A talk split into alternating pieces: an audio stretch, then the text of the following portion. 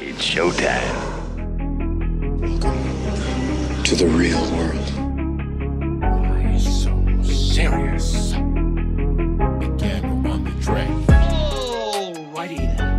I'm ready for my close-up. Alright, alright, alright. Ha. Walaupun kau lakukan kebajikan, walaupun kau rasa uh, benda tu terdetik untuk bantu, Hmm. tapi walau macam mana pun dia ada dia mesti ada gap di antara nak lakukan ataupun tidak, Hmm. Baik dan tak baik, Hmm. prasangka dan juga syakwasangka. You are now listening to Big Ed's Big Story Podcast. Okay guys, uh, kita jumpa lagi di episod yang ke-10 Big Story Podcast bahagian yang kedua bersama guest kita hari ini Brother Ashraf daripada Empire Project sebuah uh, NGO charity yang uh, banyak buat program charity. Lepas ni kita akan tanya banyak lagi pada dia. So uh, bro aku nak tanya eh.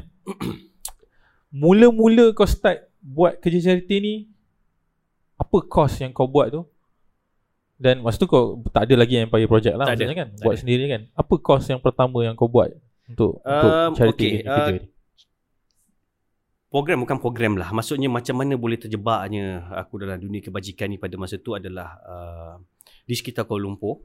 Hmm. Uh, di mana masa tu aku dekat food court dan aku lihat ada gelandangan pengemis minta makanan pada meja sebelah tempat aku Hmm. makan tu masa pada, uh, pada masa tu.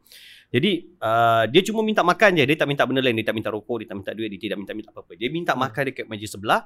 Tetapi Hmm. oh uh, dia buka, minta kat meja sebelah dia minta meja sebelah tak minta dengan aku. Okay. Jadi dia minta kat meja sebelah, dia minta makanannya cu di reject. Dia cuma minta makan je. Dia kata dia nak Hmm. makan, tak makan lagi apa semua dia lapar sangat.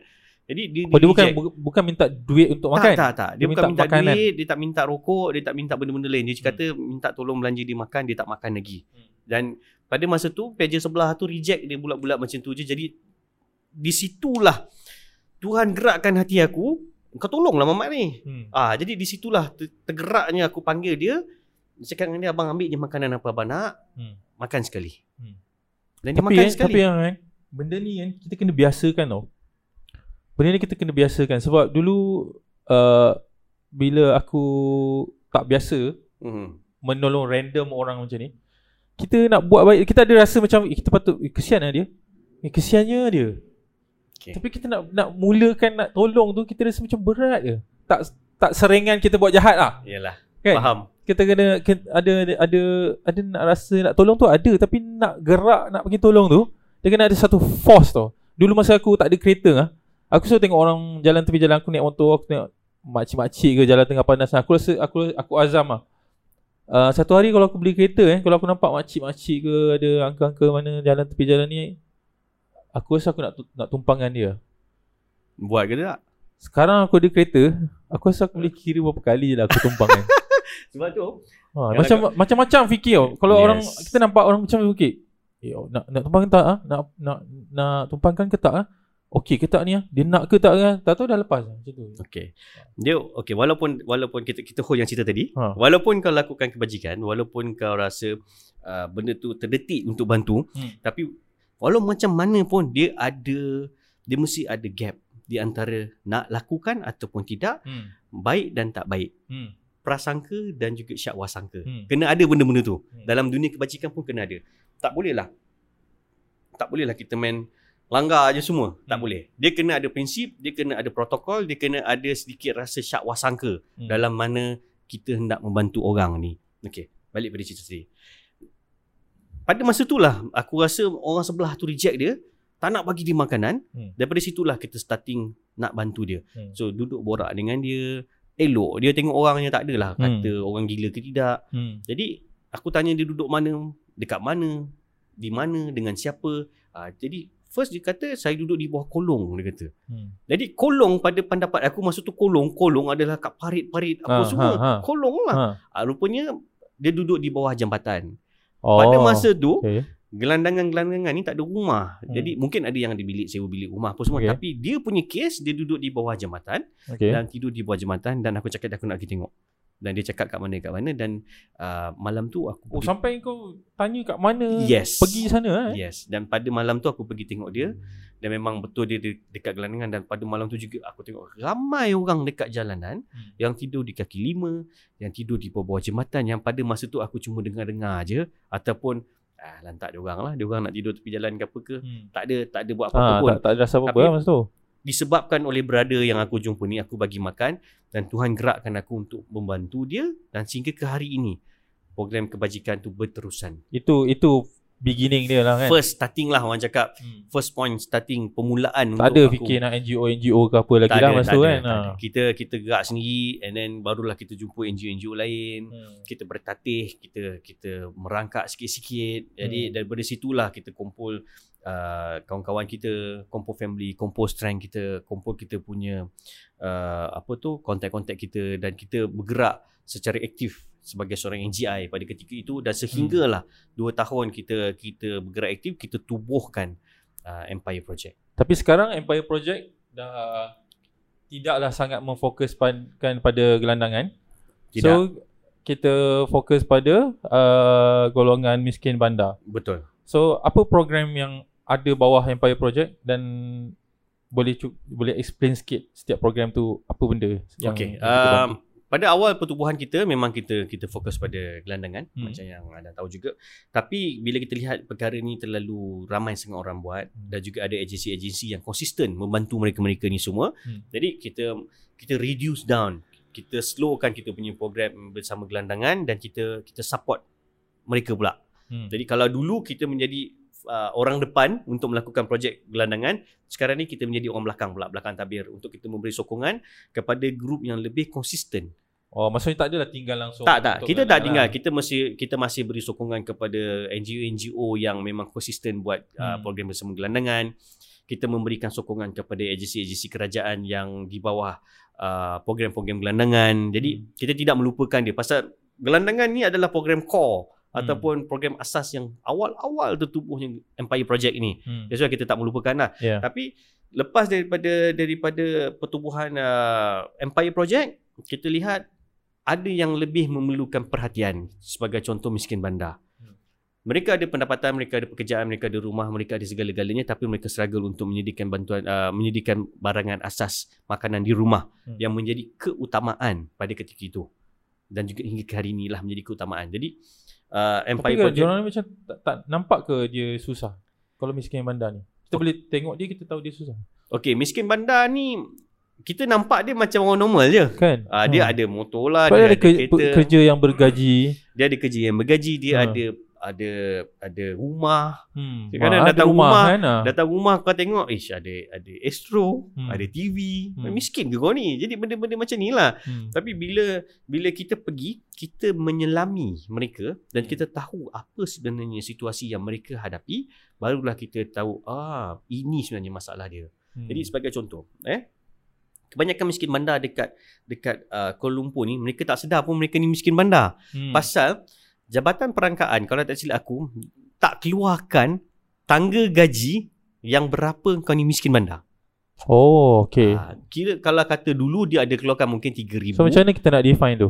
Okey. Miskin bandar? Dia kalau tak silap last year, last year uh, ada satu keluar kalau tak silap kena cek, kena check balik. Hmm. ada agensi ada keluarkan uh, tangga gaji yang yang dikategorikan sebagai miskin bandar. Kalau Hmm. tak silap eh 5000 pun dah kira miskin bandar dah. Hmm. Jadi 5000 kalau ada kategorikan miskin bandar, gaji 3000 2000 miskin tega dah ni. Hmm. Walaupun kau bergaji tapi uh, pendapatan yang kau ada tak seiring dengan perbelanjaan di metropolitan, di bandar metropolitan. Hmm. Dengan kos uh, kehidupan, dengan sewa rumah, Kadang-kadang Dengan- gaji 2000 tapi tanggungan tu ada tanggungan ramai. ramai. eh. Gaji Ha. 2000, anak 6 orang, 7 orang. Hmm. Anak kecil-kecil dan mereka semua memerlukan susu, memerlukan pampers, Hmm. uh, pendidikan persekolahan menjadi keutamaan. Lepas tu uh, hutang bertimbun. Hutang Hmm. semua orang ada hutang. Aku pun ada hutang, kau pun ada hutang, semua ada hutang. Tapi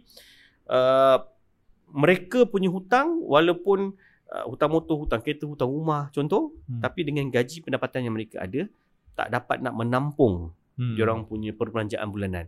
Itu kita cerita belum belum belum pandemik lagi, belum Hmm. covid. Hmm. Dengan keadaan sekarang ni, Dam, dengan keadaan covid yang melanda dunia ni dengan pandemik yang ada dekat Malaysia ni sendiri lagi teruk dah ni.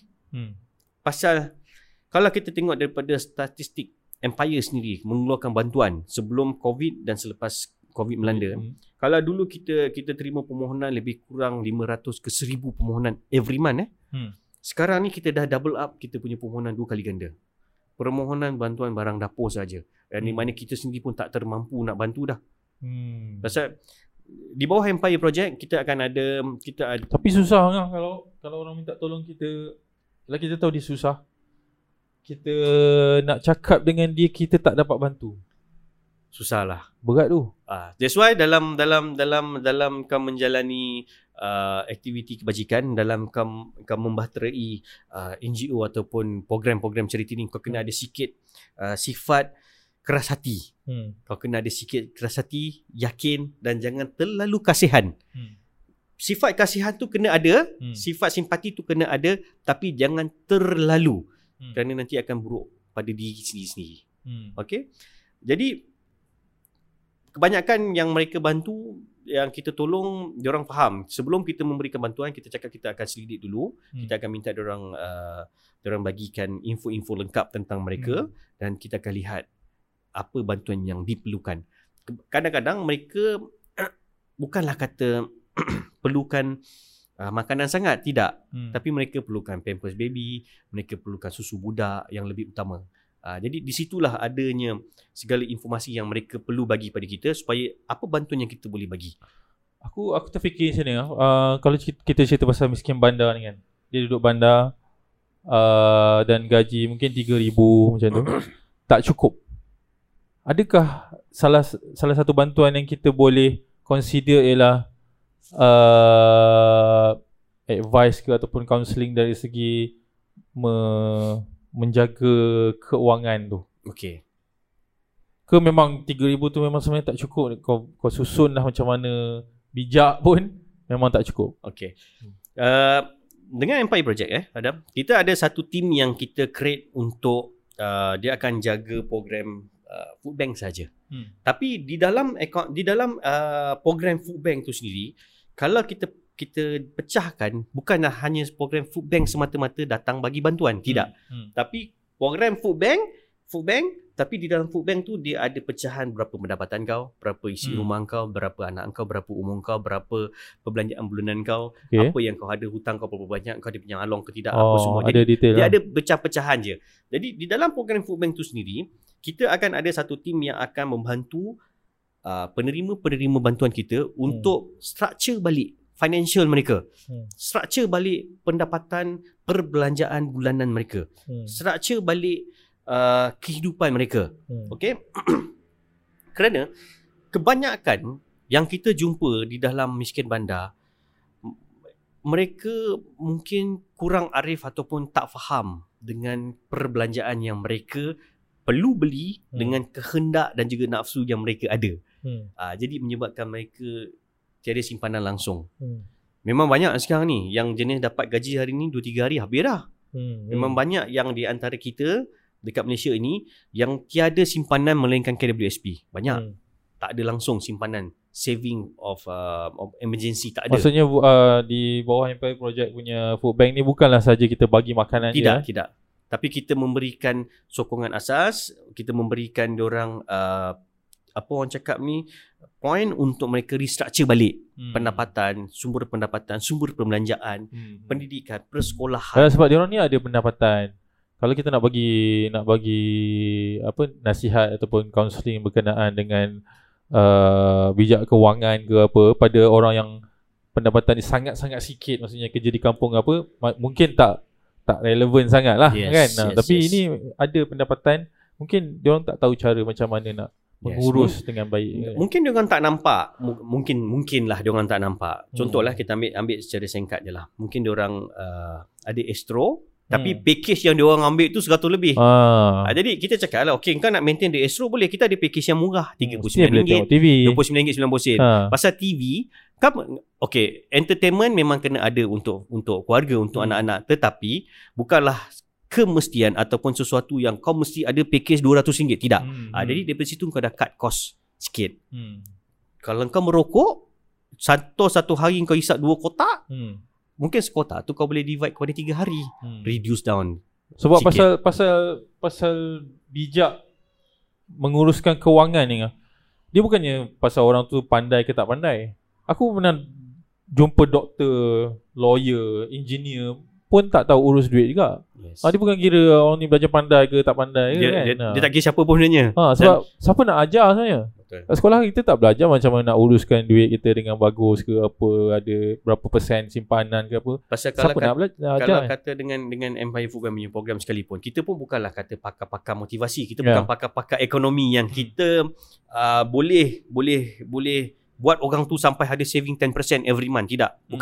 Tapi sekurang-kurangnya dengan apa yang kita buat kita bagi dia orang uh, buka sikit macam kata oh okey macam ni patutnya macam ni patutnya macam ni dan Hmm. alhamdulillah kebanyakan orang yang kita bantu at least kalau kata 10 bantuan food bank yang kita bagi contoh dua atau tiga keluarga ikut kita punya formula lah Hmm. Ah jadi daripada dua atau tiga keluarga yang ikut kita sekarang ni uh, diorang dah ada sikit saving, diorang dah ada sikit wang wang uh, wang uh, emergency, diorang dah ada. Jadi life macam biasa dia kata. Hmm. Kehidupan tetap macam biasa. Hmm. Anak-anak tetap macam tu juga makin membesar, tapi kita ada saving, Hmm. hutang kita di manage dengan betul apa semua. Ah jadi benda-benda macam ni lah yang kadang-kadang uh, mungkin orang lain pun buat, mungkin NGO lain datang hanya bagi bantuan saja. Hmm. Tapi dengan Empire kita bagi bantuan secara tak langsung, kita bagi dia orang sedikit didikan untuk dia orang dapat meneruskan uh, kehidupan di masa akan datang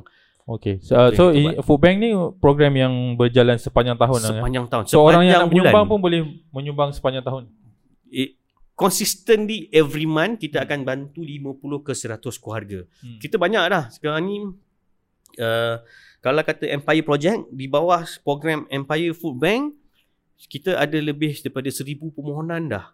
Hmm. Tapi kita pun tak boleh nak bantu semua orang. Kita Ya. ada kita ada permohonan di serata Malaysia Hmm. di mana-mana sahaja memerlukan bantuan kita. Hmm. Tapi kita kita hanya memfokuskan kepada di dalam kawasan Kuala Lumpur dahulu Hmm. dan di mana bantuan-bantuan luar daripada Kuala Lumpur yang memerlukan bantuan food bank kita akan channelkan kepada NGO-NGO tempatan Ah. yang telah bekerjasama dengan kita. Pasal Hmm. Empire dia tak ada uh, dia tak ada letak orang-orang Di khas setiap di setiap negeri lah, negeri ha. tidak. Kita tak macam tu. Hmm. Pasal konsep Empire Project yang saya bawa adalah kita memperkasakan NGO tempatan Hmm. kita bekerjasama dengan NGO, NGO tempatan tu sendiri kerana mereka ni lebih faham, lebih arif dan lebih tahu tentang kawasan komuniti penduduk setempat itu sendiri. Hmm. That's why kita tak payah tak payah nak masuk dan build up our team there. No, no need. Okay, selain selain daripada food bank, uh, apa program lain yang Empire Project buat? Okay, um, yearly project kita ada project uh, back to school. Back to Back school to dah school 6 maksudnya tahun. bulan berapa selalu? Uh, biasanya kalau dulu kita buat budak-budak pergi shopping uh, setiap bulan 12. Setiap tahun. Dah 6 tahun kita buat. ha, bulan tapi 12 menderma sebelum bulan 12 lah. Ah, kita akan buat kita punya kita punya crowdfunding daripada bulan 9 atau bulan 8 lah. Ha, ha. Pasal kita punya bantuan kepada program uh, Back to School adalah seramai 200 budak dan okay. setiap budak akan akan terima uh, bajet RM200 Se- untuk sepersalinan lah maksudnya. untuk uh, sepersalinan lah belilah ni dia Ha. dapat satu set masuk sekolah tahun baru dah ada semua lah. Ha. Uh, jadi uh, untuk RM200 dengan uh, kos 200 uh, 200 budak kos yang agak tinggi that's why Hmm. kita dah start daripada bulan 8 bulan 9 kita dah buat crowdfunding kita dan program akan berjalan setiap tahun Biasanya yang penerima ni background dia macam mana? eh? Okey, kalau untuk program back to school kita akan uh, bekerjasama dengan pihak-pihak sekolah di mana Oh, okay. senarai yang pihak sekolah bagi adalah telus daripada agensi Sekolah dan yang juga identify sekolah lah. akan identify penerima mereka yang betul-betul berkelayakan Okay. untuk menerima bantuan daripada kita. Kerana uh, macam saya cakap tadi, Empire Project dia lebih kepada untuk bekerjasama dengan semua orang. Hmm. Kita lebih lebih kepada nak nak kongsikan kebaikan kita, nak kongsikan idea kita dan cara tak langsung kita akan sama-sama uh, naikkan industri kebajikan ini ataupun uh, ch- charity ini bersama-sama. Mungkin ada ada kelebihan daripada mereka yang aku tak ada. Hmm. Mungkin ada strength yang mereka tak ada tapi aku ada. Jadi kita kongsikan bersama benda tu. Jadi daripada segi program uh, back to school tu, pihak sekolah yang akan identify mereka-mereka ni semua di mana uh, penerima ni adalah daripada keadaan uh, keadaan uh, miskin, keluarga yang terbiar, uh, ada anak yatim dan juga asnaf-asnaf yang telah di-identify oleh agensi-agensi ini sendiri. Jadi daripada situlah kita dapatkan sebenarnya nama-nama ni semua. Dulu kita buat semua. Tahun pertama, tahun kedua kita cari, kita, kita buat. boleh identify.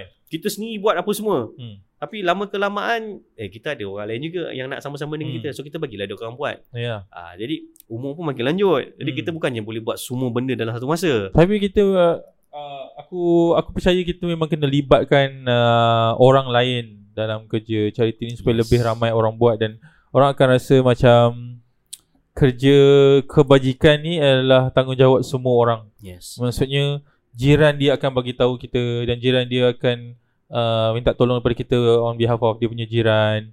Uh, sekolah akan identify student dia yang mungkin tidak berkemampuan untuk menyediakan uh, peralatan sekolah ke apa dan dia minta tolong kita. So semua orang ada peranan dia masing-masing. Betul. Lebih lebih mudah kerja kebajikan tu dia buat. Betul. Ya. Kalau kita bekerjasama dalam dalam uh, dalam dunia kebajikan ni uh, penerima yang yang dapat dibantu skop dia lebih meluas. Hmm, hmm. Kerana setiap kali selalu aku cakap dengan budak-budak dengan dalam posting aku sendiri aku akan cakap kita uh, dalam dunia kebajikan ni bukan bukan uh, kita nak cari persaingan Hmm. tapi uh, bekerjasama adalah lebih akrab mengeratkan silaturahim antara kita. Hmm. Jadi persaingan di antara NGO ataupun kumpulan-kumpulan dalam dalam mengejar sesuatu charity ni akan merosakkan lagi. Tapi benda tu ada. Ada, sangat Ha. ada. Kita pun pernah kena juga. Hmm. Jadi pada aku diorang nak macam tu dia leave it there lah. Hmm. Hmm. Nasihat-nasihat aku pada mereka yang kata nak buat NGO, nak buat uh, charity ni satu je. Jangan jangan fikir apa yang kita buat tu dah cukup bagus Hmm. dan kita boleh boleh berada di dalam uh, dalam dunia dunia charity di atas tidak Hmm. kerana in the end kita perlukan orang lain juga untuk membantu orang lain Hmm. itu yang banyak aku cakap Aku aku cuma berpendapat uh, kalau lah ada uh, persaingan antara NGO untuk Okay. membuat kerja kebajikan lah kan. Uh, kalau ada NGO A dan NGO B uh, berebut untuk membuat kerja kebajikan, NGO A pun nak buat kebajikan, NGO B pun nak buat kebajikan. So orang yang nak buat kebajikan tidak patut bergaduh dengan orang yang nak buat buat Betul. kebajikan yang lain. Ini bukan kerja orang membuat kebajikan. yes So uh, baik kita jangan jangan involve lah dalam benda tu betul kan. Bukan bukan kerja kita untuk bergaduh kan. pasal kita NGO ni kumpulan-kumpulan kebajikan ni semua adalah yang diamanahkan oleh orang ramai ataupun diamanahkan untuk membantu masyarakat Hmm. Jadi kalaulah kata kita antara kita sendiri pun ada pergaduhan, ada Hmm. perebutan, habis tak payah macam tu kan. Tapi aku aku faham sense dia macam mana sebab uh, masing-masing uh, bersemangat untuk membuat kerja kebajikan. Dan semangat tu yang membuatkan dia dia jadi clash macam tu lah kan. Faham. Bukanlah atas bukanlah datang dari satu tempat yang buruk. Dia datang dari satu tempat yang baik. betul. Ha, so biar dia berakhir dengan baik. dia tak patut berakhir dengan benda yang tak baik kan. Faham. Sebab tu kebanyakan okey eh. dalam dalam uh, dalam dalam uh, senarai kawan-kawan NGO ataupun senarai kawan-kawan yang dalam dunia kebajikan yang ada aku ada dengan aku yang kenal aku, Hmm. mereka akan lebih uh, lebih faham okey Empire punya kerja walaupun Empire ni bukanlah satu nama yang besar Empire Project ni Hmm. tapi bila kau bekerjasama dengan Empire Project dia orang akan faham okey Empire Project dia lebih kepada bekerjasama dengan orang lain. Hmm. Empire Project lebih kepada mendidik orang lain ataupun grup-grup lain untuk jangan jangan uh, berebut-rebut ataupun jangan uh, jangan bersaing antara satu sama lain. Tidak. Tapi kita bekerjasama uniknya Empire Project yang aku nampak kita bekerjasama dengan semua grup semua orang tak kira agama tak kira bangsa Hmm. dengan Empire Project kita ada bagai-bagai kaum dengan Empire Project kita ada pelbagai-bagai bangsa yang dengan kita kita ada pelbagai profesional di belakang kita jadi trust dan juga semangat siti kawan yang kita sebarkan yang kita ada ketika ini menyebabkan kita lebih harmoni. Kerja kebajikan yang kita lakukan ni lebih lebih indah lah. Hmm. Itu sebenarnya yang yang terbaik. Hmm. Jadi kita tak fokuskan kepada satu program, kita tak fokuskan kepada satu bangsa untuk diberi bantuan, Hmm. kita tak fokuskan kepada satu penerima saja, tapi kita pelbagai. Uniknya kita macam mana Malaysia ni ada pelbagai kaum. Hmm. Itu yang kita cuba buat. Yalah, biar, biar semua orang ada chance untuk buat baik Betul. Sebab aku rasa syurga tu cukup luas untuk kita semua. dia tak perlu direbut betul. dia tak perlu direbut-rebut Betul. uh, ruangnya tu. Uh, biar kita semua berjumpa dekat syurga lah. InsyaAllah Ah, kan? InsyaAllah Sebab kita semua ada niat yang yang baik dan biarlah dia dilakukan dengan cara yang baik dan berakhir dengan hasil yang baik lah. Uh, ada banyak lagi masa? 5 minit lagi. Okay. Uh, uh, sekarang ni aku nak, uh, nak tanya berapa besar Empire Project? Berapa ramai volunteer ada? Okay um, Empire Project secara secara dasarnya yang dalam dalam perlembagaan kita Hmm. cuma ada tujuh orang je lah Okay. yang telah wajib lah. lah yang diwajibkan. Hmm. Tetapi secara tak tak perlembagaannya kita ada more than 1000 volunteers. Hmm. Kita ada ramai orang dekat belakang kita kerana volunteer ni on and off. Jadi sukarelawan kita yang pernah kita rekodkan semasa program Project Raya Empire dan juga uh, Back to School. Uh, Project Raya Empire juga adalah salah satu program tahunan yang kita buat dah 6 tahun dah. Di mana kita membawa anak-anak asnaf ni pergi beli baju raya. Konsep sama oh, macam Back okay, to School okay. Hmm. tapi dia beli baju raya lah. Hmm. Ini Okay. back to school dan projek Raya Empire adalah projek yang Tahunan. bermusim lah. Bermusim lah. Uh, so consistently adalah program uh, food bank tu lah. Hmm. Okay. Jadi projek uh, kita pernah touch kita punya volunteer pada satu-satu masa program yang kita buat sekali Hmm. adalah sebanyak 2000 orang. Boleh masuk lagi ke? Macam mana? Boleh masuk lagi ke? Boleh join lagi ke? Empire boleh join. Boleh join Boleh lah. join. Kalau nak join macam ni? Cuba Okay, kita uh, Empire dia tak perlukan tak perlukan siapa-siapa untuk isi borang ke apa tidak. Tak ada yuran ke? Tak ada, tak ada. Kita tak ada yuran, kita tak ada borang, kita bukan LMM, apa MLM. Kita Kita dua bukan orang bawah, dua bukan, orang bukan, kita bukan, dua orang bukan, tak bukan, ada? bukan. Kita bukan skim cepat raya ke tidak, tidak, tidak. Kita bukan piramid punya punya konsep tidak. Ha. Tapi Empire Project terbuka kepada siapa-siapa sahaja Hmm. tak kira umur, tak kira jantina, tak Hmm. kira bangsa untuk join dengan kita. Tak semestinya duduk KL lah. Tak semestinya. Hmm. Kalau kata dia di luar Kuala Lumpur nak join dengan kita pun boleh tak ada masalah Okay. dan kita lebih lebih lebih menggalakkan mereka pergi cari NGO tempatan sendiri untuk memberikan sokongan Hmm. uh, kepada komuniti setempat mereka sendiri. So macam mana nak join? Uh, kita boleh melayari semua sosial media, sosmed yang kita ada, Instagram, uh, Facebook dan juga Twitter kita Empire Project. Uh, kalau kita punya Facebook Empire Project We Care We Share. Kalau Okay. kata Instagram kita at Empire Project underscore 37. Uh, kita punya Twitter Empire Project 37. Jadi ada di mana-mana saja dekat sosial media kita. Just type Empire Project insya-Allah dia orang boleh dapat lah. Ataupun dia orang boleh layari saya punya uh, individu, apa tu uh, Facebook sendiri Hmm. Ashraf Khan lah. Dia orang boleh Okay. join dengan kita insya-Allah. Okay, kepada yang menonton di YouTube dan mendengar di Spotify, mana-mana yang uh, tertarik dengan cerita Brother Ashraf dari Empire Project ni dan rasa macam uh, nak join, uh, tolong Brother ni, Brother Ashraf ni memang memerlukan orang tolong dia lah. Dengan InsyaAllah. banyaknya program yang ada secara tahunan dan bermusim ni, uh, kita nak ada ramai lagi volunteer. So boleh join, cari dekat uh, social media Empire Project. Uh, InsyaAllah korang boleh jumpa dan uh, PM tepi lah. uh, cakap nak join. Saya nak join selepas mendengar podcast di Big Story Aduh, Podcast. InsyaAllah, insyaAllah. Okay, uh, kita ada nak tanya isu-isu pasal charity pula selepas ni. So, uh, kita jumpa di bahagian yang ketiga, episod yang ke-10 Big Story Podcast bersama dengan guest kita, Brother Ashraf daripada Empire Project. InsyaAllah.